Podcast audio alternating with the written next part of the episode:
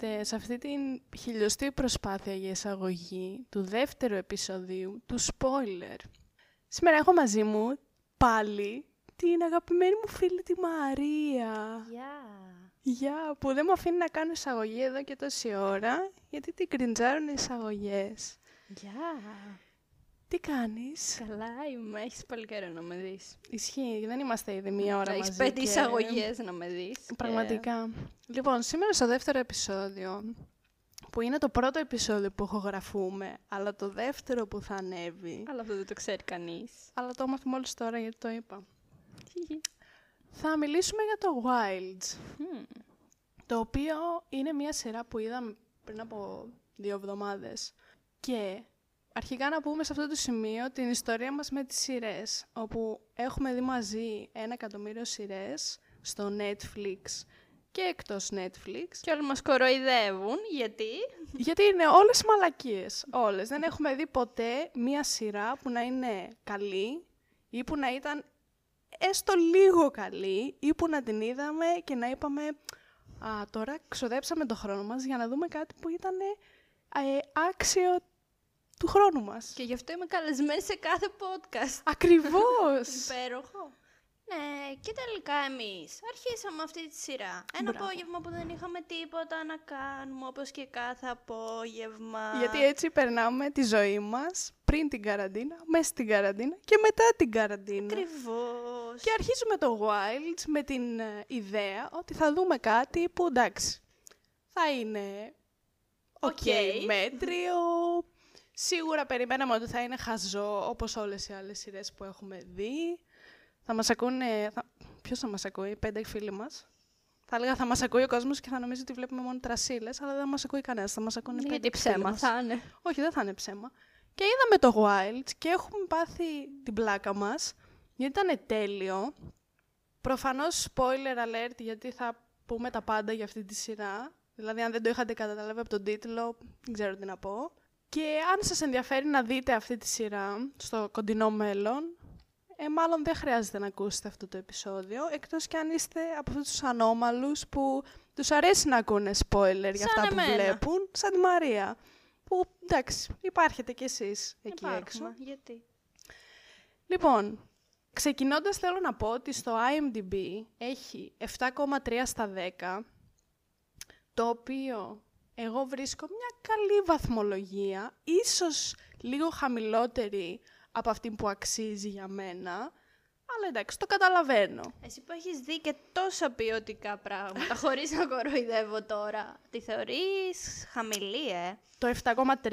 Μμ. Εγώ έχω μια πολύ περίεργη σχέση με τις βαθμολογίες στο IMDb γενικότερα, γιατί θεωρώ ότι το, γενικότερα το χαμηλότερο που βάζω σε ταινία ή σειρά που βλέπω είναι το 5.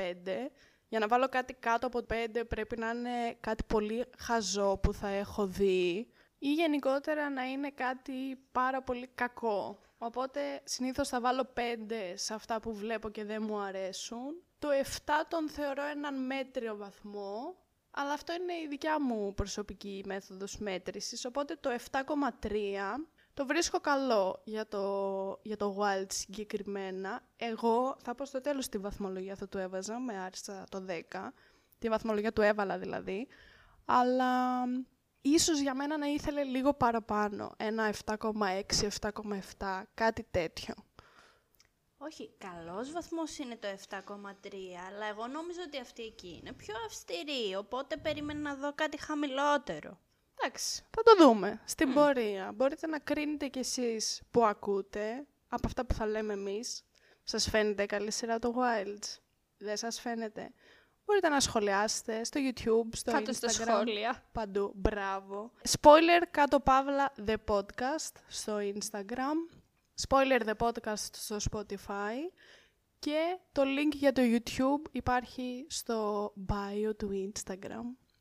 Και πατήστε το καμπανάκι για να σας έρχονται περισσότερες ειδοποιήσεις. Και γι' αυτό θα έχω εσένα καλεσμένη σε όλα τα επεισόδια. Πάντα ήθελα να το πω αυτό. Το ξέρω. Υπέροχη.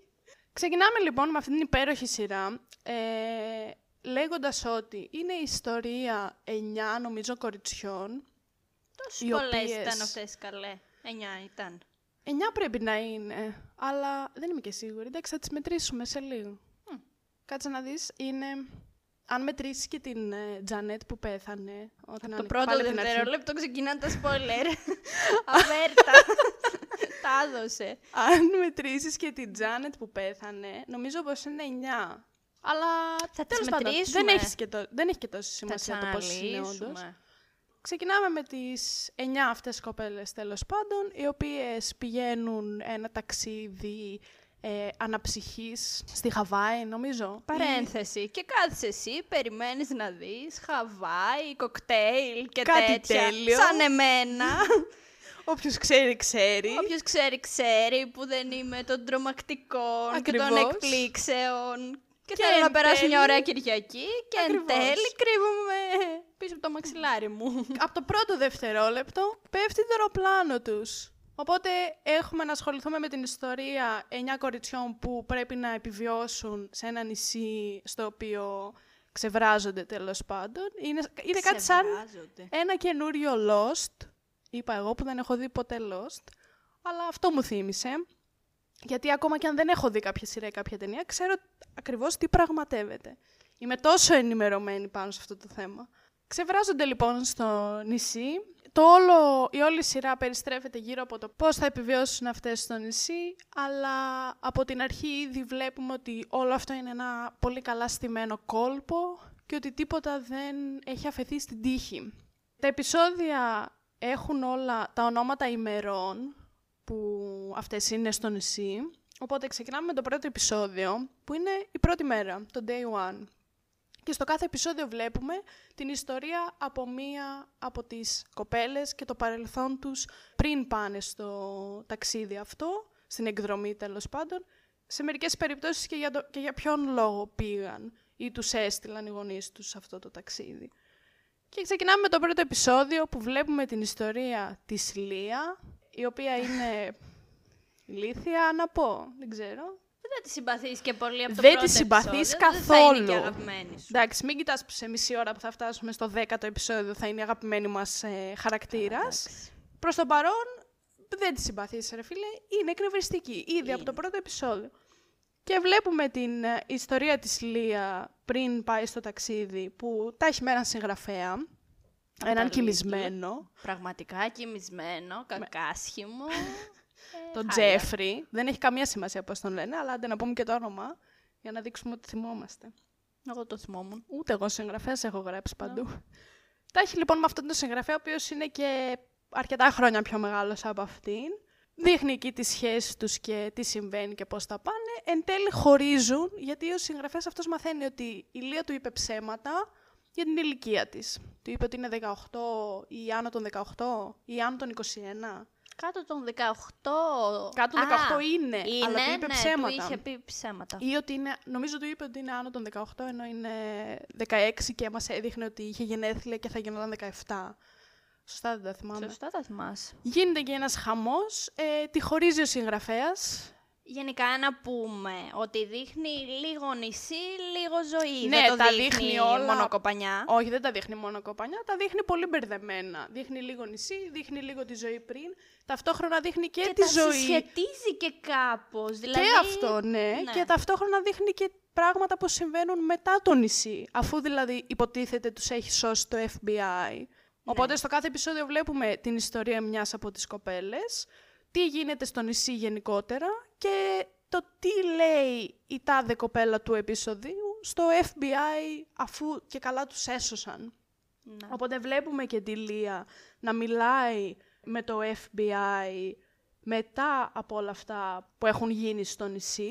Και γενικά το πρώτο επεισόδιο είναι πολύ εισαγωγικό για αυτά που γίνονται στο νησί. Δηλαδή και για τη Λία δεν μας λέει κάτι άλλο, μας δείχνει απλά τη σχέση της με τον συγγραφέα και το πόσο χαζή είναι. Έχει και ένα βιβλίο, το βιβλίο που έχει γράψει αυτός, Μας τα έχει ζαλίσει με αυτό το βιβλίο. ειλικρινά, Ειλικρινά, που έχει δηλαδή. μέσα σημειώσεις ε, δικές του. Εξατομικευμένες προς τη Ναι. Λία. Μας έχει πρίξει με αυτό το βιβλίο Και η με αυτές τις Λία. σημειώσεις. Πραγματικά το έχει όλη την ώρα αγκαλιά μαζί της, λες και είναι κανένα κοιμήλιο, δεν ξέρω και εγώ τι. Λες και έχει πεθάνει ο άλλος και το κρατάει αυτή όλη την ώρα μαζί της. Ναι. Τέλος πάντων, μας έχει πρίξει τελείως. Είναι full αντιπαθητική από το πρώτο επεισόδιο.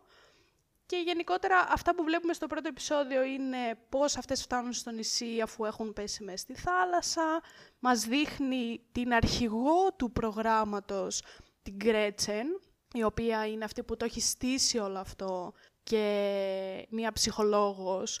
Στην ουσία μας λέει πως όλο είναι ένα κόλπο ε, το οποίο είναι πολύ καλά στημένο και τίποτα δεν ε, έχει αφαιθεί στην τύχη. Και το πιο σημαντικό απ' όλα, ότι η Γκρέτσεν έχει δύο δικές της ανθρώπους, να το πω έτσι, μέσα σε αυτή την ομάδα των κοριτσιών. Από το πρώτο επεισόδιο το έλεγε αυτό. Ναι, ναι, από το πρώτο επεισόδιο. Αλήθεια. Ναι, γιατί πέθανε η Τζάνετ.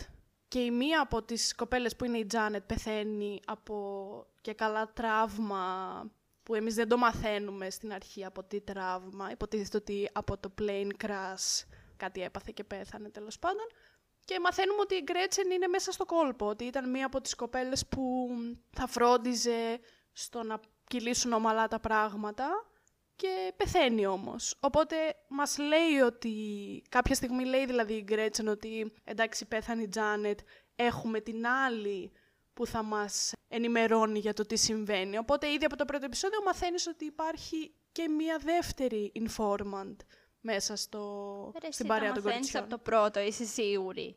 Έτσι διάβασα χθες που έκανα τις σημειώσεις μου. Εγώ δεν είμαι σίγουρη ότι το μαθαίνεις από το πρώτο. Πιο αργά θυμάμαι ότι τα έλεγαν όλα αυτά. Ότι Όχι, ήταν ρε, εσύ, εγώ δύο θυ- ναι. αυτές. Δεν ξέρω, μπορεί να κάνω και λάθος. Εγώ θυμάμαι ότι το μαθαίνεις από το πρώτο. Το, δεν το θυμόμουν πολύ καλά ότι το μαθαίνεις όντως από το πρώτο, αλλά το είδα ότι το έγραφε σε κάτι περιλήψεις που μπήκα και είδα. Εντάξει, οκ. Αλλά ναι. τέλος πάντων, είναι, το βασικό, είναι μια βασική πληροφορία, ότι υπάρχει άλλη μία ε, informant μέσα στην παρέα τους. Αυτά πάνω κάτω βλέπουμε στη, στο πρώτο Το επεισόδιο, πρώτο. πολύ εισαγωγικά πράγματα. Και το πιο ηλίθιο πράγμα απ' όλα, που με αυτό τελειώνει και το επεισόδιο, πεθαίνει η Τζάνετ, τη θάβουνε εκεί στην άμμο και στην προσπάθειά τους να βρουν ένα τηλέφωνο για να πάρουν τηλέφωνο τον έξω κόσμο και να πούνε ότι χαθήκαμε, είμαστε εδώ. Προφανώς τα τηλέφωνα τους δεν δουλεύουν ή έχουν ε, κλείσει από μπαταρία κτλ. Χτυπάει το κινητό της Τζάνετ, η οποία έχει πεθάνει. Ναι, δηλαδή από όλα τα κινητά του πεθαμένου χτύπησε. Και φυσικά είχε δεύτερο κινητό, δηλαδή μας δείχνει ότι είναι ένα περίεργο κινητό που το είχε για να επικοινωνεί με, τους, ε, με την Gretchen και το πρόγραμμα γενικότερα. Και χτυπάει το κινητό και ποιος το βρίσκει, η Λία. Και τι, ποιο είναι το πράγμα που σκέφτεται να κάνει; Να πάρει τηλέφωνο το συγγραφέα; Άμα είναι δυνατόν. Πόσο ηλίθια. Ε, οπότε τη μισείς από το πρώτο επεισόδιο εύκολα. Ακριβώς. Τη βλέπεις από το πρώτο επεισόδιο και λες, εντάξει, αυτή δεν είναι για... Και τη βλέπεις όλα τα επεισόδια έτσι. Και λίγο τη μισείς, τι θυμάσαι, τι είχε Και κάνει. έτσι αμέσως κάνει την αλλαγή στο τέλος. Και ναι, είναι πολύ καλή, πολύ καλή. Τελικά. Τελικά. Αλλά θα φτάσουμε σε αυτό σε λίγο. Γενικά αυτές οι κοπελίτσες είναι τέρμα αντίθετες μεταξύ τους. Καλά, ναι. Καμία δεν έχει σχέση με... Καμία, κανένα με κοινό καμία. σημείο δηλαδή μεταξύ τους. Κάτσε να πούμε τι άλλ... ποιες άλλες είναι Α, εκεί πέρα, και για να μην... βασικά, ναι, να το πούμε και αυτό και μερικές γνωρίζονται και από πριν. Ναι, ναι. Να, Να- πούμε δηλαδή να τις περίπου ποιες συστήσουμε, είναι. μήπως. Ναι, έχεις δίκιο. Λοιπόν, είναι η Λία, για την οποία είπαμε ήδη. Είναι η Τζάνετ που πέθανε. Έχουμε τις δύο αδερφές, την Ρέιτσελ και την Νόρα, που θα τις δούμε τώρα στο δεύτερο επεισόδιο. Που είναι δίδυμες; Α, Α, δεν, δεν είναι, θυμάμαι δεν αν είναι είναι δίδυμες, όχι, δεν είναι, αφού η ώρα είναι μεγαλύτερη. Ε, ναι, ναι. Έχουμε λοιπόν την Νόρα και τη Ρέιτσελ που είναι αδερφές. Έχουμε την α, Τόνι, α, την κολλητή μου την Τόνι, η οποία α, έχει έρθει με τη φίλη της τη Μάρθα, την κολλητή της, σαν εμένα και σένα. Καμία σχέση. Ε, δεν θα συγκριθούμε τώρα με την με την Τόνι Τόνι και τη όχι, Μάρθα. Όχι, όχι, όχι. Αλλά Ε, μπορούμε να συγκριθούμε με τη δική αχ, με μου τη φίλη. Σέλμπι. Εντάξει. Και μετά έχουμε τη Σέλμπι και την Ντότ, οι οποίες είναι συμμαθήτριες στο ίδιο σχολείο. Και νομίζω αυτές. Έχουμε κάποια άλλη που την Όχι. ξεχνάμε. Α, την Α, Ινδούλα. Τη Φάτιν. Και η Φάτιν η οποία Φάτιν. είναι μόνη της, που είναι άλλη θεά κι αυτή. Άλλη θεά, η Φάτιν και η πραγματική θεά. Σέλμπι. Είναι οι, οι καλύτερες. Μακράν οι καλύτερες. Η Φάτιν είναι θεά. Είναι, είναι. Είναι, πολύ, πολύ θεά. καλή. Έχει και τη βαλίτσα της, έχει όλα της τα ρούχα, τα Τα βασικά. βάζει ό- όλα μαζί, τα κάνει κάτι μίξ τρελές. Ό,τι καλύτερο η Φάτιν. Είναι πραγματικά. Πάμε λοιπόν στο επεισόδιο 2, που είναι και η δεύτερη μέρα, και βλέπουμε την ιστορία της Ρέιτσελ και της Νόρας. και της Νόρας. Βασικά με έμφαση στη. Με έμφαση στη Rachel. Στη Rachel. Άνα, μπράβο. Που είναι, η Ρέιτσελ είναι, κολυ- όχι κολυμβήτρια, εμ, Συγχρονισμένης κολύμβησης. όχι συγχρονισμένης κολύμβησης, Α, είναι ε, diver. καταδύσεων. Μπράβο. Jiver. Ε, ναι, γιατί εγώ δεν ξέρω ελληνικά, μόνο με Εσύ αγγλικά σίγουρα μπορώ δεν να ξέρεις συνεννοηθώ. ελληνικά. Και εγώ δεν ξέρω αγγλικά. Σωστά. Αλλά τα βρίσκουμε ο ένας στα ελληνικά και ο άλλος στα αγγλικά. Έγινε. Λοιπόν, η Ρέιτσελ είναι, είναι diver, όπως είπαμε, και δείχνει την ιστορία της πώς ξεκίνησε να ασχολείται με το άθλημα και ότι της κάνουν αρκετό bullying για το σώμα της, γιατί έχει στήθος και της λέει η προπονήτριά της ότι δεν μπορείς να είσαι στην ομάδα βασική, κάτι τέτοιο που της είπε. Και της κάνουν διάφορα σχόλια για το στήθος της γενικότερα, που δεν θα έπρεπε να έχει για να μπορεί να είναι στην ομάδα των Για το σώμα της γενικά. των καταδύσεων. Ναι, θυμάμαι όμως χαρακτηριστικά ότι κάνει κάτι σχόλια για το στήθος Και για το της. ύψος της νομίζω ότι κάνουν σχόλια. Α, ναι. Μπορεί... Εγώ βλακίε θυμάμαι εν τέλει, θα θυμάμαι Δεν μόνο ξέρω. λεπτομέρειες που δεν υπήρχαν. Τέλος πάντων, της ναι. κάνουν bullying για το σώμα της γενικότερα και έτσι αναπτύσσει ε, βουλημικά επεισόδια η Ρέιτσελ. Η Ρέιτσελ εντωμεταξύ προσπαθεί αυτή και από μόνη της και κάνει παραπάνω προπονήσεις και γυμναστική, αλλά παθαίνει και αυτό, ναι. Οπότε σιγά σιγά απομακρύνεται και από την ώρα την αδερφή της, η οποία αρχίζει να γίνεται πολύ πρίχτρα και την ε, ακολουθεί συνέχεια από πίσω. Με καλό σκοπό βέβαια, αλλά γίνεται αρκετά ενοχλητική, που συνέχεια την ακολουθεί και, τη... Είναι και και ανησυχεί λίγο για αυτήν. Αντίθετοι χαρακτήρες γενικά. Είναι αρκετά αντίθετοι χαρακτήρες, ναι. Αλλά έχει δίκιο, οπότε την ακολουθεί. Ναι. Τέλος ε, πάντων, ε, εγώ εν την τέλει, ώρα δεν τη συμπαθώ, αλλά δεν πειράζει. ε, η Νόρα γενικότερα το παίζει χαζούλα, να πούμε σε αυτό το σημείο. Ότι τη βλέπεις και στο νησί, τη βλέπεις και στη ζωή της και έχει μια αργή ομιλία, λίγο δεν Έχει τα πιάνει πολύ τέλεια εύκολα. ομιλία, δηλαδή την ακούς και ηρεμεί η ψυχή σου. Ναι, και μετά καταλαβαίνεις ότι είναι informant. Και μετά Ούψ, καταλαβαίνεις spoiler ότι είναι alert. τρελή.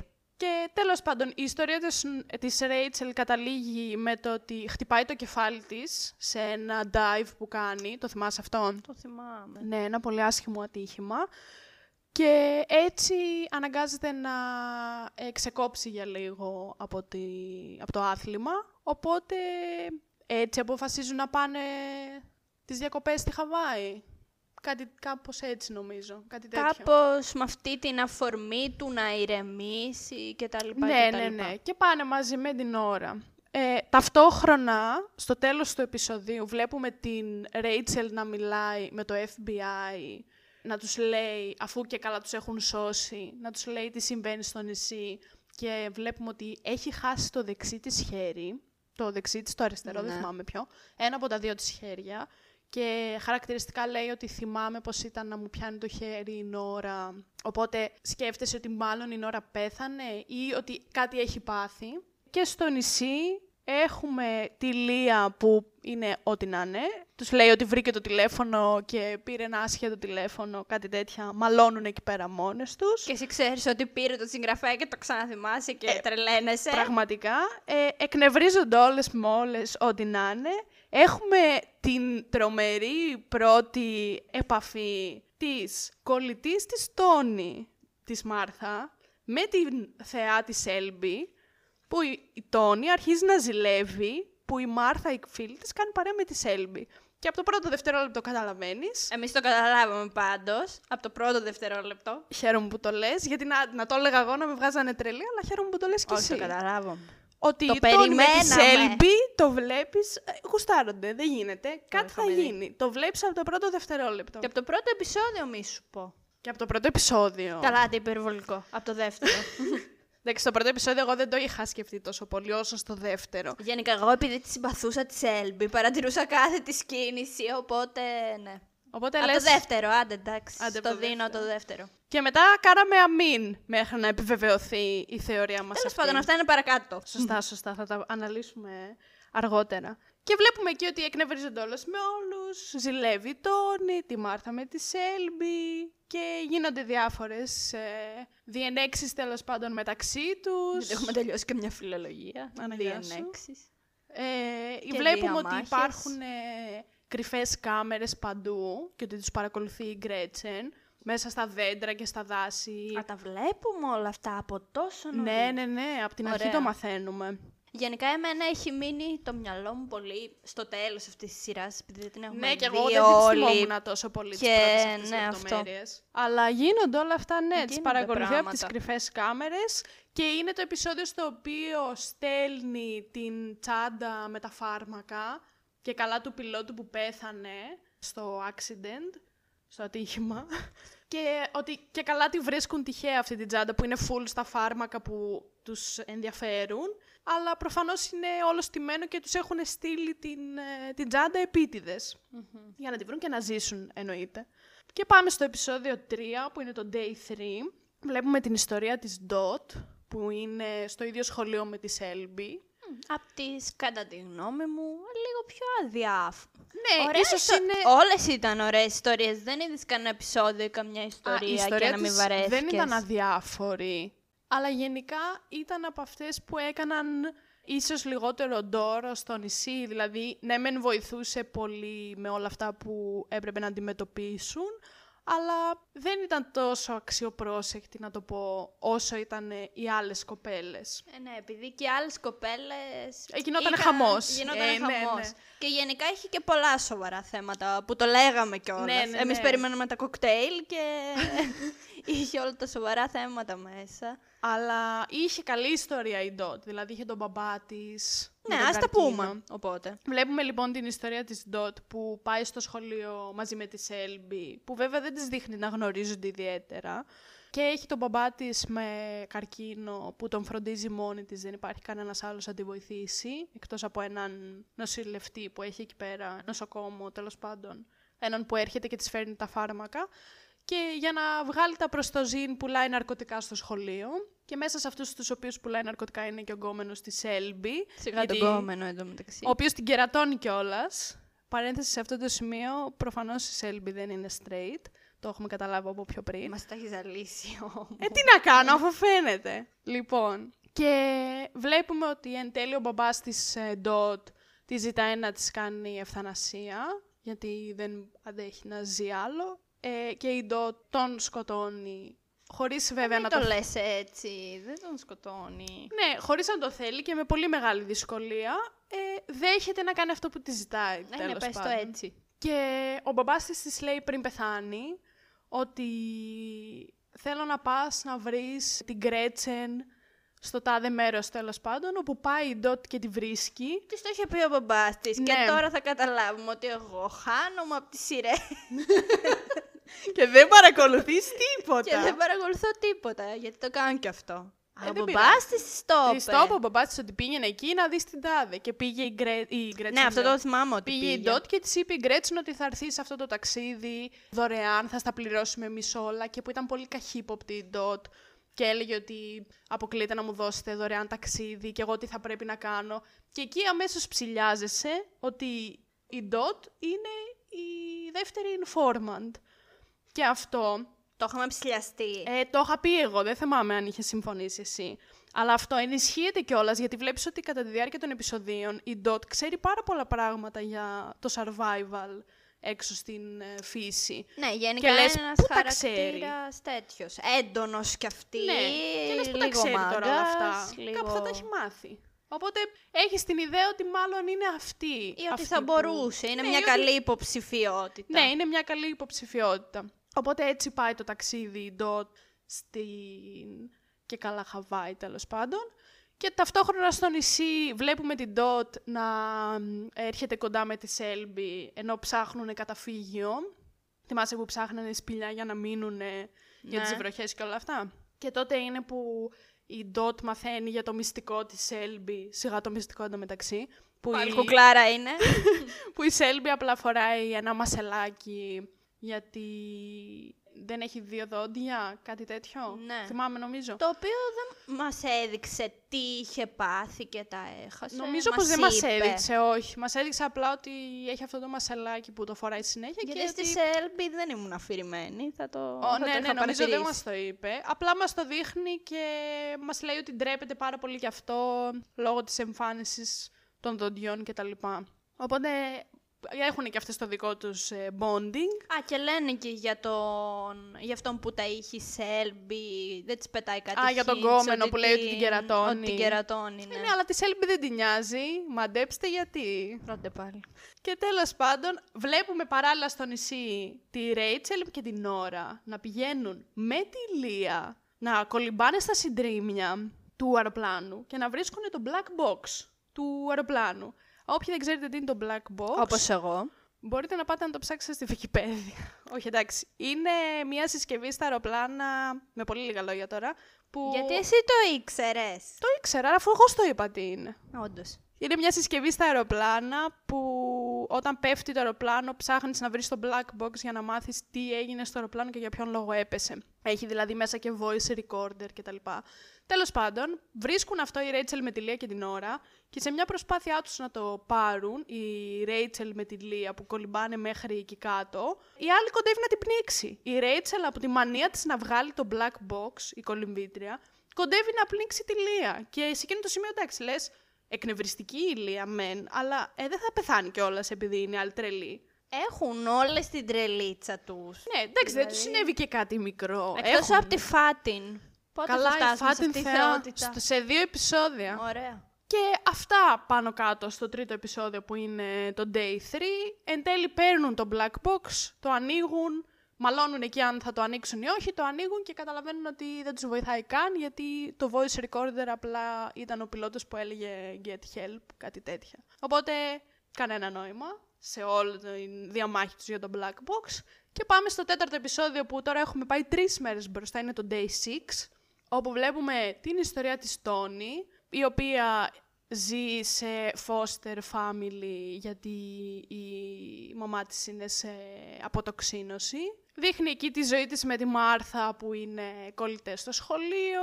Δείχνει ότι έχει μια γκόμενα που δεν θυμάμαι πώς τη λένε. Πολύ χαζή. Τέρμα Δεν διάφορη. ξέρει και Σέλμπι. ναι, και Σέλμπι. Που χωρίζουν γιατί η Τόνι έχει θέματα θυμού και δεν μπορεί να λύσει το θυμό που έχει τέλος πάντων. Μαλώνει με όλους και εκνευρίζεται η άλλη κοπέλα της από αυτό, οπότε τη χωρίζει. Και αυτή δεν φτάνει που την υπερασπίστηκε εκεί πέρα, θύμωσε και από πάνω. Και μετά μετακομίζει με τη Μάρθα, η Τόνι, που την παρηγορεί η Μάρθα για το χωρισμό της και τέτοια. Θυμάσαι που μου έλεγες γιατί μένει κάθε μέρα με τη Μάρθα στο σπίτι της; Τελικά Γιατί; μετακομίζει στο σπίτι της. Ε, ούτε εσύ το ήξερες Όχι, αυτό. ούτε εγώ το κατάλαβα. Ε, δεν ήταν και τόσο. Δεν ήταν τόσο. Αλλά ναι. όντως την Εμφανές. έβλεπες κάθε μέρα κοιμόταν στο σπίτι της Μάρθα και λε. Τι, Τι φάση. σκατά γίνεται Εντάξει, εδώ. Αφού μένει Ναι. αλλού. Αλλά τελικά μετακομίζει στο σπίτι της, μάλλον. Αυτά πάνω κάτω για τη ζωή της Τόνι. Και στο νησί ταυτόχρονα. Καλά, είναι το επεισόδιο για το οποίο μαλώνουν για ένα σακουλάκι πατατάκια. Το έχω γράψει εδώ με θαυμαστικά. Το θυμάσαι αυτό; Όχι. Που ήταν τόσο διάφορο που δεν το θυμάσαι καν.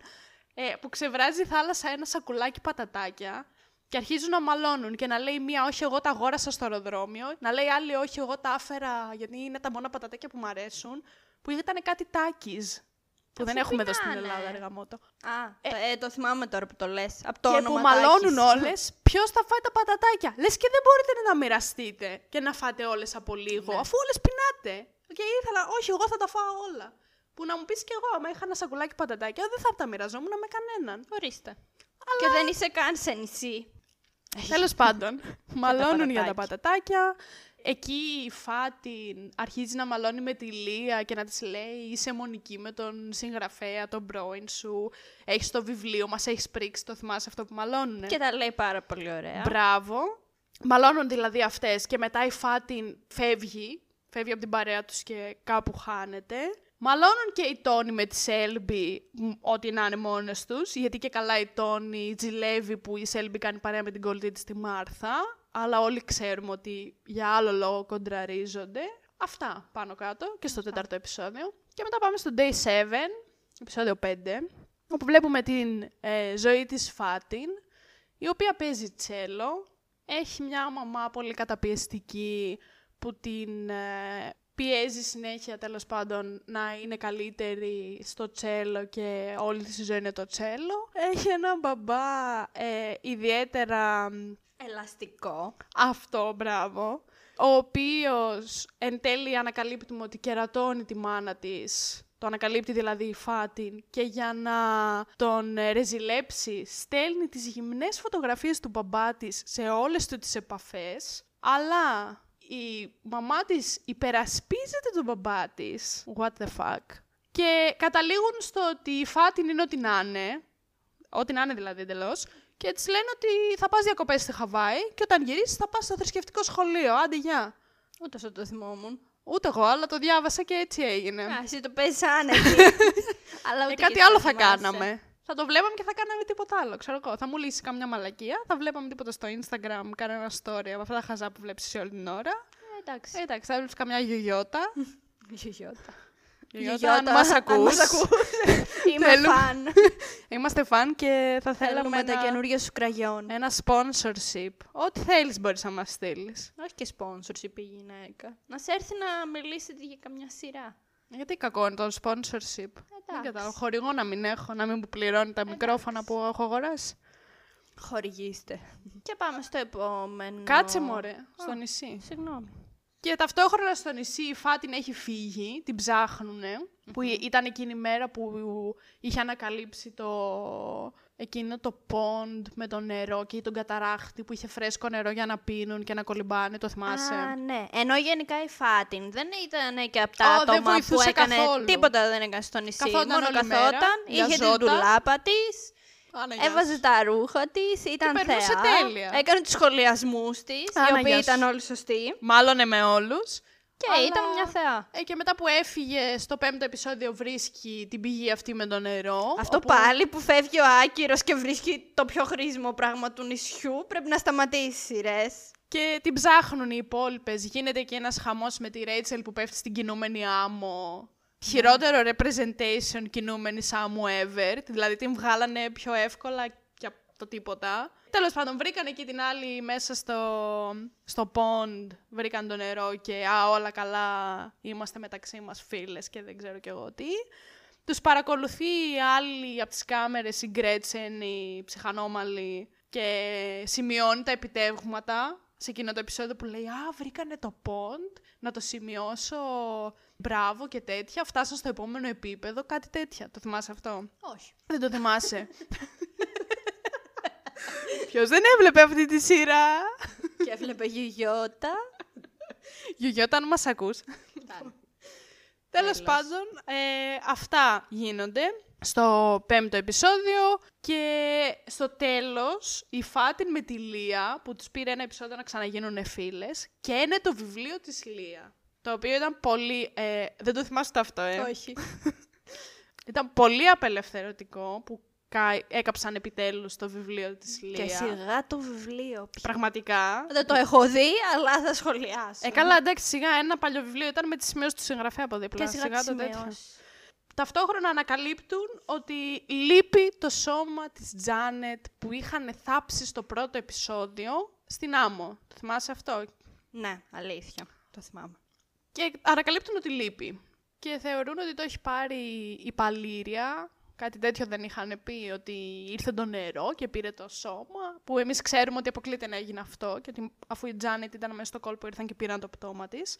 Αλλά αυτές νομίζουν ότι φταίει η Παλήρια και τέτοια. Και πάμε μετά στο επεισόδιο 6, που προχωράμε πάλι 5 μέρες. Πάμε στο day 12, 12η μέρα. Βλέπουμε πάλι την ιστορία της Λία, δηλαδή για όνομα του Θεού, Και όπου της Παναγίας. έχει έναν φίλο τον Ιαν που τη γουστάρει και η Λία του λέει ότι εγώ δεν σε θέλω και επειδή του έριξε άκυρο νομίζει ότι αυτός είναι που πήγε και κάρφωσε στον συγγραφέα ότι η Λία είναι κάτω από 18 που τελικά δεν ξέρουμε όντως αν το έκανε αυτός ή μάλλον μαθαίνουμε στο μέλλον ότι το είχε κάνει η Γκρέτσεν. Όχι. Α, ναι. μπορεί να λέω μαλακίες, δεν πειράζει. Δεν Τέλος είμαι πάντων. σίγουρη. Δεν είμαι σίγουρη. Δεν Ούτε εγώ ξέρω. είμαι σίγουρη. Anyway, κατηγορεί τον Ιαν ότι έστειλε στο συγγραφέα το και καλά πιστοποιητικό ότι η Λία είναι κάτω από 18, αλλά δεν ξέρουμε αν το έκανε όντως αυτό ο Ιαν. Την πατάει ένα αυτοκίνητο, τη Λία, και στο νοσοκομείο οι γονείς της ανησυχούν ότι πάσχει από κατάθλιψη, οπότε έτσι αποφασίζουν να τη στείλουν στις διακοπές στη Χαβάη. Και έτσι καταλήγει το κορίτσι μας μαζί μας. Ακριβώς. Και βλέπουμε ότι στο μέλλον, μετά από όλη την ιστορία του νησιού, ότι τις μιλάνε οι FBI agents και ότι αυτή είναι, τα έχει παίξει full, δεν είναι καλά καθόλου ψυχικά και τις κάνουν ηρεμιστικές ενέσεις. Το θυμάσαι Ναι, αυτό που τη ναι, βρίσκει στο ναι. δωμάτιό της και δεν είναι καλά, ρε. Θυμάμαι. Ταυτόχρονα στο νησί μας δείχνει ότι όντως το σώμα της Τζάνετ το πήραν από την οργάνωση. Από την οργάνωση. Το πήρε η Γκρέτσεν τέλος πάντων. Βρίσκουν αυτές κάτι θαλασσινά να φάνε. Τρώνε όλες εκτός από τη Σέλμπι, η οποία Γιατί έχει... είναι πιο έξυπνη. γιατί έχει αλλεργία στα θαλασσινά. Και καλά. Ναι, αλλά ευτυχώς που δεν έφαγε, γιατί όλες πάθανε τροφική δηλητηρίαση. Με το, τη χειρότερη δηλητηρίαση να την έχει η Τόνι. Όλος τυχαίος. Όλος τυχαίος, Όλος η Σέλμπι. τυχαίος, δεν έφαγε η Σέλμπι και έπαθε η Τόνι τροφική χειρότερη δηλητη- δηλητηρίαση, Τη χειρότερη ναι. δηλητηρίαση, ναι. Και να σημειωθεί ότι στο γεύμα αυτό που κάνανε με τα θαλασσινά, η Σέλμπι είχε αρχίσει να κάνει ό, τα σχόλια τα ομοφοβικά που έλεγε «Εγώ δεν υποστηρίζω τον τρόπο της ζωής Ναι, σου», που ναι, έλεγε ναι. κάτι τέτοια. Οπότε θυμώσαν και μαλώσανε όλες μαζί Όλες της. μαζί, ναι, της ναι, ναι. είπαν ότι Δεν είσαι τα λες ηλίθια. αυτά τα πράγματα. Ναι. Αυτό. Και εν τέλει η Σέλμπι είναι η μόνη που δεν αρρώστησε, οπότε όταν ξαναβρίσκουν, όταν βρίσκουν τα χάπια, τα αντιεμετικά ή τι έχουν από εκείνη την τσάντα που είχαν βρει του πιλότου και καλά, αναγκάζει την Τόνι να πάρει τα χάπια σε μία σκηνή που καθόλου δεν φαίνεται ότι γουστάρονται. Μπορείτε να μπείτε να τη δείτε, επεισόδιο 6. Πατήστε στο YouTube The Wilds, ε, Tony and Shelby, episode 6, για να καταλάβετε ότι δεν είμαστε εμείς τρελές. Και ότι κάτι συμβαίνει όντως. Εμείς από το δεύτερο επεισόδιο το είχαμε πει, όχι, δε, πιο έκτο. Δηλαδή μου Δεν άμα περιμέναμε ξέρεις τόσο. να αναγνωρίσεις τους χαρακτήρες. Και παράλληλα μας δείχνει και την Γκρέτσεν, όπου προσπαθεί να χτίσει το πείραμα, δηλαδή μας πάει σε πάρα πολλά μπρος πίσω χρονικά, η οποία μπαίνει σε ένα ψυχιατρίο επίτηδες για να γνωρίσει έναν από τους γιατρούς που δουλεύουν εκεί και να τον πάρει στο πείραμά της. Και καταλαβαίνεις ότι αυτός ο γιατρός τον οποίο γνωρίζει είναι ένας από τους δύο FBI πράκτορες και ότι ακόμα και αυτή είναι μες στο κόλπο, οπότε όλα αυτά που σου έχει δείξει μετά από το νησί, που είναι οι συνεντεύξεις που τους κάνουν ε, και το πώς πέρασαν και τι έκαναν στο νησί, ότι όλα αυτά είναι και αυτά στημένα και τίποτα δεν είναι αληθινό. Νομίζω ότι κάπου από εδώ έτσι ξεκινάει το πολύ καλό. Ναι, εδώ είναι που αρχίζει να γίνεται αρκετά Γρήγορο σε εξελίξεις, τι; καλό, ξέρω εγώ. Τι είναι αυτό Γίνονται που ψάχνω. πράγματα Ναι. πιο πολλά. Και πάμε στο επεισόδιο 7. Προχωράμε πάλι μερικές μέρες. Πάμε στην ημέρα 15. Βλέπουμε την ιστορία της Τζάνετ, που στην πραγματικότητα τη λένε Λίν, που την ανακαλύπτει η Γκρέτσεν σε ένα... εκεί που σπουδάζει τέλος πάντων. Της λέει ότι θέλω να κάνω αυτό και αυτό το πρόγραμμα, θέλω να έρθεις να με βοηθήσεις, ε, να το φτιάξουμε μαζί. Εγώ νομίζω ότι κάτι έπαιζε και με Γκρέτσεν και Τζάνετ Λίν. Δηλαδή, Θα μπορούσε. Είχαν μια περίεργη σχέση. ναι, είχαν μια περίεργη σχέση. Δεν ήταν σχέση καθηγήτριας-μαθήτριας Ναι. ή απλές γνωστές ή απλές φίλες. Κάτι παραπάνω έπαιζε, αλλά ποτέ δεν μάθαμε. Γιατί και όταν πέθανε η Τζάνετ... Αλλά και δεν έπαιζε. Ήταν μια πολύ χαζή σχέση. Ναι, δεν ξέρω. Γιατί όταν, και όταν πέθανε η Τζάνετ ήταν ε, full ε, heartbroken η Γκρέτσεν. Λες και πέθανε η κόρη της δηλαδή, Τέλος οπότε πάντων, θα ναι. μπορούσε να είχαν αναπτύξει και μια σχέση με μας κόρης, ίσως. Και εκεί είναι που μαθαίνουμε ότι η... το σχέδιο αυτό και το πείραμα αυτό που κάνει η Γκρέτσεν είναι μια μελέτη για το πώς θα εξελιχθεί μια κοινωνία χωρίς, την, ε, χωρίς να υπάρχει πατριαρχία. Και εκεί λες, τι είναι αυτό που βλέπω, Δηλαδή, είναι τέλειο, είναι χαζό, Είναι cringe. Είναι τρομερή ιδέα, είναι πολύ κακή ιδέα. Μήπως το έχουν παρακάνει και λίγο, δηλαδή. Και, και απ' την άλλη λες μήπως δεν το έχουν παρακάνει, αλλά μετά βλέπεις εννιά κοπέλες που κοντεύουν να πεθάνουν. Οπότε εγώ δηλαδή δεν ήξερα πώς να το πολύ διαχειριστώ. Ναι, έτσι ένιωσες λίγο περίεργα που έμαθες ότι είναι ένα τέτοιο πείραμα. Ναι, ένιωσες λίγο περίεργα. Τόσο γιατί στην σοβαρό. αρχή λες, είναι μεν σοβαρό, έχει να δείξει κάτι, αλλά απ' την άλλη είναι 9 κορίτσια τα οποία είναι και ανήλικα και είναι στα πρόθυρα του θανάτου. Δεν ξέρεις και τι να πεις ακριβώς. Νιώθεις περίεργα όταν το μαθαίνεις τέλος πάντων αυτό. Ναι. Και βλέπεις λοιπόν την ιστορία της Γκρέτσεν με τη Λίν και πώς γνωρίστηκαν, ότι η Λίν, η Λίν, η Τζάνετ Λίν τέλος πάντων, όταν είναι στο αεροπλάνο όλες αυτές, προφανώς το plane crash ήταν ε, staged, ήταν ψεύτικο και τις ναρκώσανε μετά και τις βάλαν σε, ένα, σε μια βάρκα για να τις πάνε σε αυτό το νησί, το θυμάσαι που το Ναι, ναι, είδε ναι. η Λίν και αγχώθηκε πάρα πολύ, δεν της άρεσε καθόλου που ήταν ναρκωμένες αυτές και ξαφνικά αποφάσισε και είπε εγώ φεύγω από το πείραμα που τελικά την έπεισε ένας από αυτούς που ήταν εκεί ότι όχι δεν θα φύγεις, όχι θα μείνεις και έτσι αυτή κατέληξε να χτυπάει το κεφάλι της, είχε Ναι. ένα τύχημα Ναι, ναι, ναι. που εκείνη την ώρα σκέφτησε ότι μάλλον από αυτό πέθανε και είχε εσωτερική αιμορραγία. Γιατί αλλιώς δεν πέσαν όντως από το αεροπλάνο. Και ποιος είχε τα μάτια του λίγο ανοιχτά σε αυτό το ατύχημα, η Λία! Αλλά δεν νομίζω ότι όντως πρέπει να κατάλαβε κάτι. Λες Θα να το κατάλαβε δούμε κάτι. Στην επόμενη σεζόν. Όντως. Αλλά δεν θυμάμαι. Δεν Ναι. νομίζω να κατάλαβε κάτι ή μάλλον δεν μας έδειξε κάτι μέχρι τώρα. Έχουν Αλλά περιθώρια πάντως στη δεύτερη σεζόν. Ναι, αν για το πολύ διαχειριστούν πράγμα. σωστά. Διάβασα ότι θα, αρχίσει, θα αρχίσουν τα γυρίσματα Απρίλιο του 2021. Για... Τέλειο. Τρέξτε. Οπότε, ακριβώς. Να ξέρω να μην ε, βγάλω τη συνδρομή μου από το Amazon μέχρι να βγει η δεύτερη σεζόν Wild. Γιατί μετά δεν θα έχω και το δωρεάν. Θα και- το έχω εγώ όμως. Α, σωστά! Χιχι. Εμείς εδώ τσίπιδες. Ε, Εντάξει, το Amazon δεν έχει και τόσες επιλογές να πεις δεν έχει, ότι αλλά θα νομίζω κάνεις ότι και είναι καμιά αρκετά συνδρομή. φθηνό. Δηλαδή, έχεις 6 ευρώ τον μήνα για όσες οθόνες θέλεις. Δηλαδή, μπορείς να το έχετε και 6 άτομα και να πληρώνετε από 1 ευρώ το μήνα.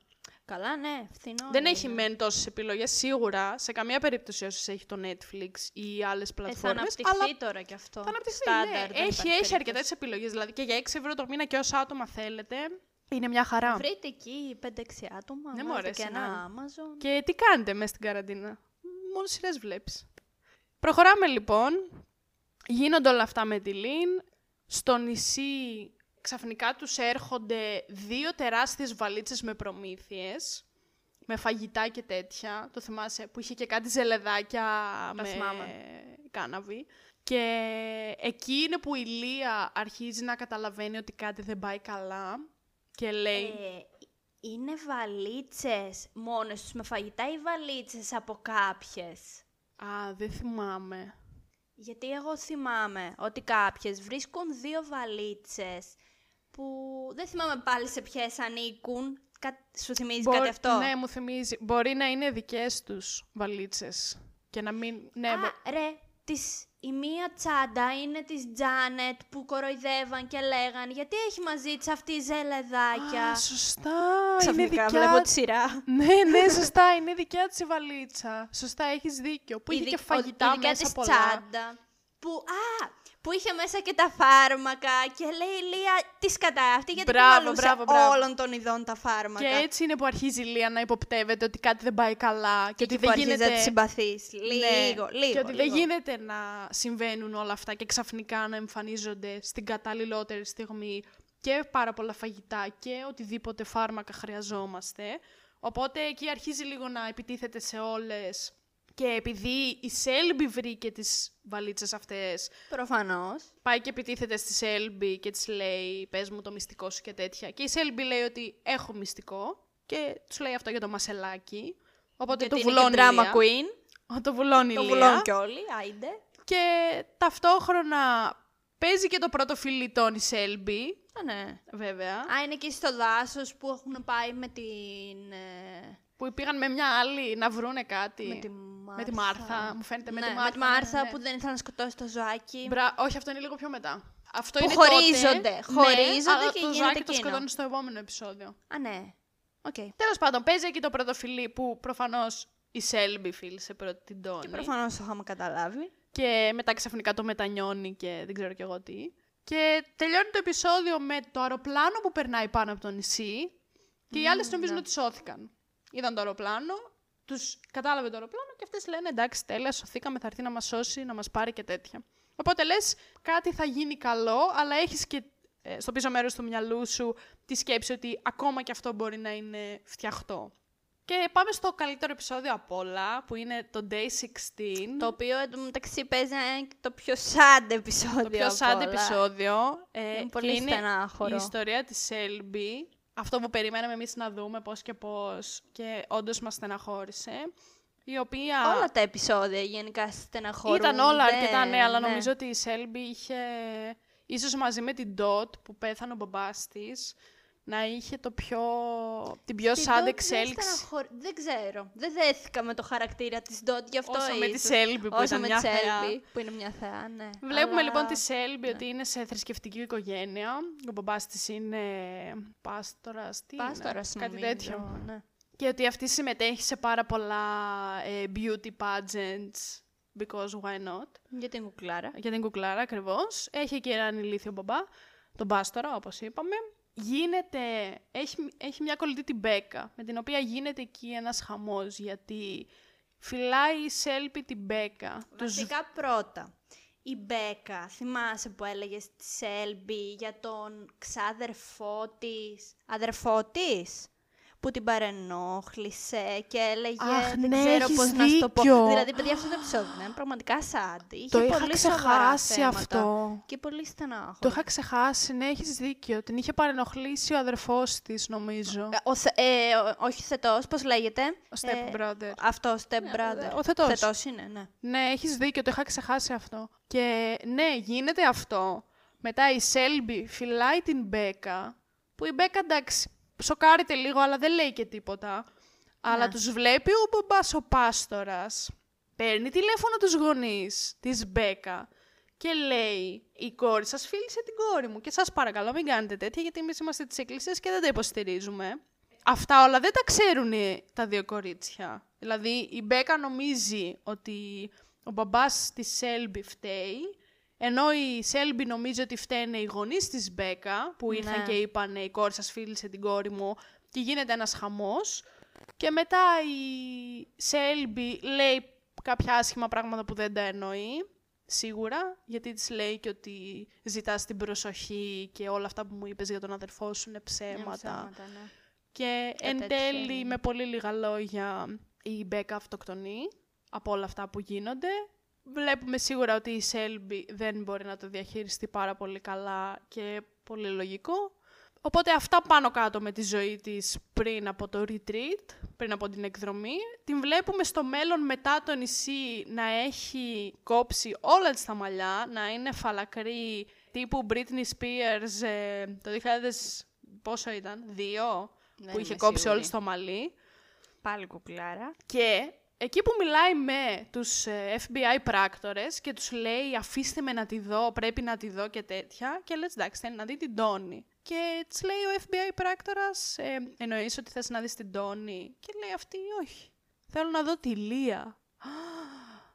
Και λες εσύ, μα γιατί; Και λες, είναι δυνατόν, τι γίνεται; Και εν τέλει βρίσκονται και της δίνει ένα, σημείο, ε, ένα Βάζεις σημείωμα. στην πλάτη ένα μίνι χαρτάκι.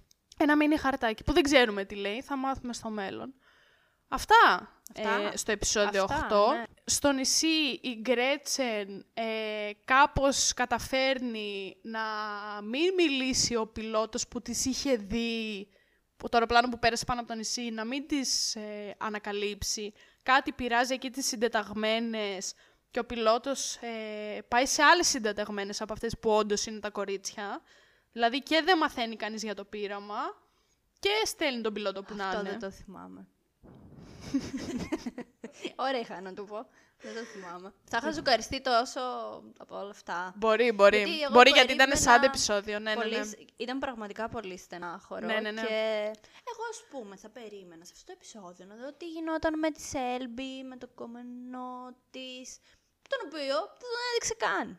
Ναι, ισχύει ότι δεν τον έδειξε καν. Αλλά πολύ σαν επεισόδιο, πολύ... Ναι, ήταν στενάχωρο. Και το επόμενο της Μάρθα είναι στενάχωρο, γιατί και αυτό έχει Ε, sexual abuse. Επίσης, ναι, πολύ στενάχωρο και αυτό. Μη σου πω και πιο στενάχωρο. Ναι, δεν ναι. ξέρω, πολύ στενάχωρο επεισόδια. Ναι, έχει αρκετά θίγει πολλά θέματα, η αλήθεια είναι. Και από αυτά που γίνονται στο νησί στο επεισόδιο 8, απλά βλέπουμε τη Σέλμπι να έχει φρικάρει με αυτά που έγιναν με την Τόνη και με το φιλί και δεν θέλει να το μάθουν οι άλλες. Ότι κάτι έγινε μεταξύ τους. Η Μάρθα, δεν ξέρω αν το θυμάσαι αυτό, που έχουν εκεί ένα, μια κούκλα που τη λένε Μάρκους νομίζω, με την οποία παίζουν όλη την ώρα Ναι. που η Μάρθα την ώρα που παίρνουν τα ζελεδάκια με την κάναβη πάει στο δάσος και βλέπει έναν άνθρωπο, τον Άλεξ, που είναι ο βοηθός της Γκρέτσεν. Κάτι μου θυμίζει. Α, Αλλά και ναι, καλά ναι, ναι, επειδή το πήρε θυμάμαι. τα... επειδή είναι high, δεν κατάλαβε ότι είναι όντως άνθρωπος και νόμιζε ότι ήταν το μανεκέν τέλος πάντων. Νόμιζα ότι είναι παρεστήσεις. Ναι, ναι, νόμιζε ότι είναι παρεστήσεις, οπότε στην ουσία δεν συμβαίνει και τίποτα το τρομερό στο 8ο επεισόδιο, στο νησί. Και μετά πάμε στο επεισόδιο 9, στο οποίο πάλι προχωράμε πολλές μέρες. Από τη μέρα 16 πάμε στη μέρα 22. Βλέπουμε την ιστορία της Μάρθα, η οποία είχε ένα τύχημα όταν ήταν μικρή και τη βοηθούσε ένας γιατρός ε, φυσιοθεραπευτής, νομίζω ήταν. Ναι, να το Να- ξεπεράσει. να το ξεπεράσει, να μπορέσει να ξαναπερπατήσει και στο μέλλον ε, βγαίνουν πάρα πολλές κατηγορίες για αυτόν τον γιατρό για sexual abuse όπου η Μάρθα δεν θέλει να παραδεχτεί ότι όντως έχει γίνει αυτό, το αρνείται δηλαδή. Και ακόμα και τη στιγμή που λέει ότι θα μιλήσω στο δικαστήριο και θα πω τι έγινε, ε, λέει ψέματα ότι δεν έχει γίνει ποτέ τίποτα.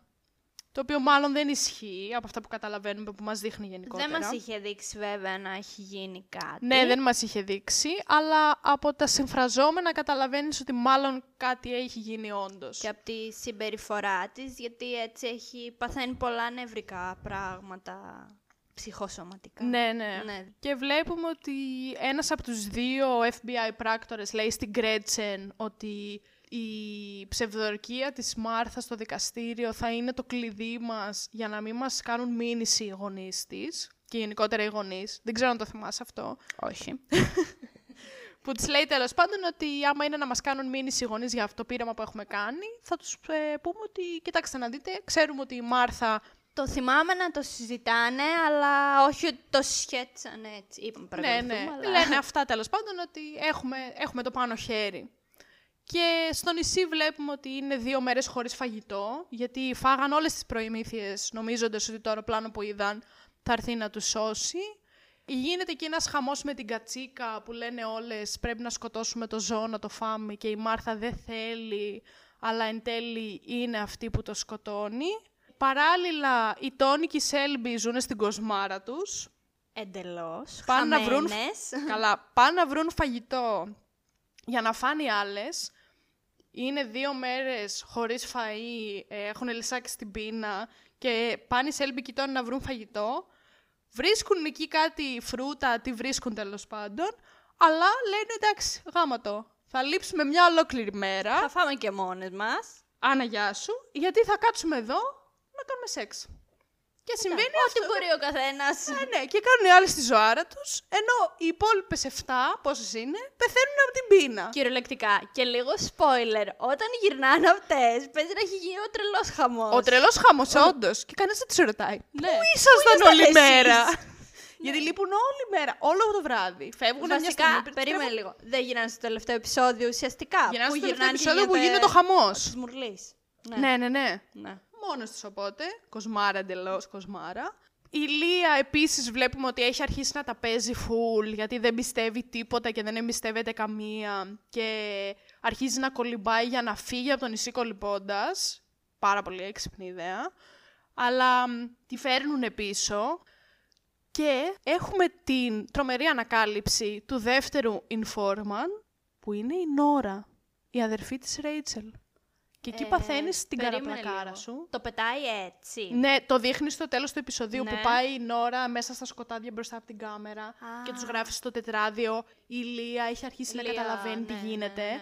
Και η Λία είναι από πίσω της και, της και τη βλέπει τι κάνει. Ναι. Και εκεί λες, όπα κάτσε, αυτό ήταν το μεγαλύτερο σοκ για μένα Αυτό σε ήταν αυτή πολύ τη μεγάλο σειρά. σοκ. Γιατί από τη μία, είσαι στο επεισόδιο 9, βλέπεις την ιστορία της Μάρθα και λες, έχω δει ρε φίλε τις ιστορίες όλων των κοριτσιών, ακόμα και της ε, Τζάνετ που ήταν μέσα στο κόλπο και πέθανε. Ποια από αυτές και για ποιον λόγο μπορεί να μπήκε μέσα σε αυτό το πρόγραμμα; Και με τι σκοπό; Εν τω μεταξύ. Και καταλαβαίνεις εμείς ότι- χαζές, γιατί δεν είδαμε την ιστορία της Νόρα από την πλευρά της. Άνα, γεια σου. Και καταλαβαίνεις ότι της- η μόνη κοπέλα της οποίας στην ιστορία δεν έχουμε δει είναι η Νόρα. Γιατί την είδαμε καταλαβαίνεις στο ότι είσαι δεύτερο. χαζός. Ακριβώς, καταλαβαίνεις ότι είναι χαζός. Και ότι έχει παίξει τόσο τέλεια το ρόλο της. Όχι ότι εκτός νησιού δεν Αχ, είναι βάλτε έτσι. να δείτε πώς μιλάει. Μιλάει τέλεια αργά. Ναι, έτσι. αλλά μιλάει έτσι αργά και έχει αυτό το mentality τόσο ήρεμο και τόσο calm και λες τώρα αυτή δεν μπορεί να είναι κακιά, ας πούμε, σε εισαγωγικά. Μόνο από αυτό έπρεπε να το υποπτευθούμε. Α, γίνονται Όντως. τόσα πολλά που το ξεχνάς και αυτό. Όντως, και γίνονται τόσα πολλά που το ξεχνάς και δεν το υποπτεύεσαι. Και πάμε στο τελευταίο επεισόδιο και καλύτερο. Αυτό Ε, ήταν το τελευταίο τώρα που. Τώρα θα... πάμε στο τελευταίο. 23η μέρα.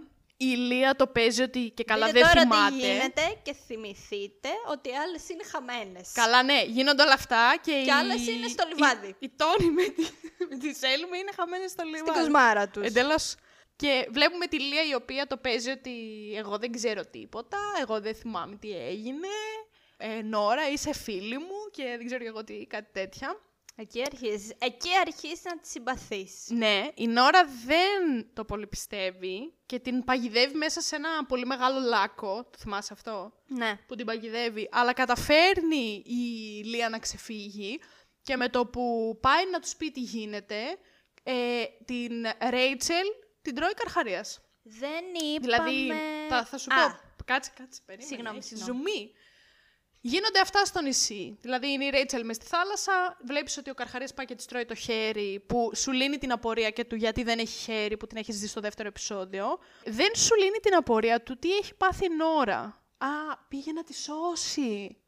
Η Νόρα, πήγαινε... Ναι. Ναι, βλέ... σωστά, σωστά, το ξέχασα αυτό. Που Δεν τι- θα ήταν, έλεγα αυτό όμως. ήταν ο Καρχαρίας στη θάλασσα μαζί με την... ε, Κάτσε, στη θάλασσα γιατί πήγε να κολυμπήσει αυτή; Πήγε να κολυμπήσει. Α, πήγε να Α, κολυμπήσει. ναι. Και ήρθε ο Καρχαρίας και πήγε η ώρα να τη σώσει την αδερφή της. Ναι. Και γι' αυτό την έφαγε μάλλον ο Καρχαρίας και μάλλον πέθανε. Δεν ξέρουμε Δεν το όμως. διευκρινίζει αυτό. Ναι, και μέχρι η Ρέιτσελ έχει τέλους. χάσει το χέρι της. Και έτσι η Λία όταν α, ε, δραπέτευσε από το λάκκο δεν πρόλαβε να πει σε κανέναν τι έγινε και ότι η Νόρα είναι μες στο κόλπο. Περίμενε τώρα, μπερδεύτηκα. Γιατί; Γιατί η Νόρα μάλλον πέθανε. Δηλαδή γινόταν όλος αυτός ο χάμο με τον Καρχαρία. Οπότε η Λία δραπέτευσε από το λάκκο Ναι. και όταν τις βρήκε, εντάξει, δεν ήταν και το πρώτο πράγμα στο μυαλό της να τους πει ε, η Νόρα μας παγίδευσε εδώ, ξέρω εγώ. Αλλά αυτό το Γιατί η αφήνει... Νόρα δεν ήταν εκεί. Ναι, το αφήνει μετέωρο. Το αφήνει μετέωρα, Το γιατί αφήνει από εκεί και μετέωρο, μετά δεν μας δείχνει κάτι άλλο Άνα, να μπράβο. γίνεται στο νησί. Πάμε κατευθείαν στην περίοδο που βρίσκονται αυτές εκεί στο FBI και τους ανακρίνει το FBI. Να πω και κάτι άλλο. Για τη ζωή της Νόρα Τώρα δεν θα θα πω- πούμε. θα Α, θα πούμε πούμε. τώρα. Να πούμε τότε ότι η Νόρα ήταν μια τέρμα ήσυχη κοπελίτσα στο νησί που όλο έγραφε σε ένα τετράδιο. Α, ναι, δηλαδή αυτό ήταν- ήθελα να πω τώρα. Ότι και στο 10ο επεισόδιο μας κάνει και ένα μοντάζ, το οποίο έχει αυτή το τετράδιό της, στο οποίο σημειώνει και καλά συνέχεια γίνεται ε, volunteer και λέει εγώ θα γράψω το inventory, θα γράψω τι έχουμε και τι τρώμε και τέτοια, επειδή είχε το σημειωματάριο. Αλλά στην πραγματικότητα έγραφε στο σημειωματάριο συμβαίνει αυτό και αυτό και το βλέπαν οι άλλοι από τις κρυφές της κάμερες. Και εμείς πόσο χαζές που δεν καταλάβουμε ότι η Νόρα είναι ο informant. Μας το είπα. Άμα δείτε τη σειρά, πείτε μας αν εσείς το καταλάβατε από νωρίς. ή αν Εδώ μόνο... από κάτω, πόσο χαζές είμαστε. Ακριβώς γράψτε μας από κάτω πόσο χαζές είμαστε. Και βλέπουμε τη ζωή της Νόρα, η οποία είναι πάρα πολύ ήσυχη εκεί σε ένα κολέγιο. Τα έχει με ένα παιδί τον Queen, που δεν Βλάκας. είναι καθόλου Queen. Troll Queen, όχι, δεν είναι.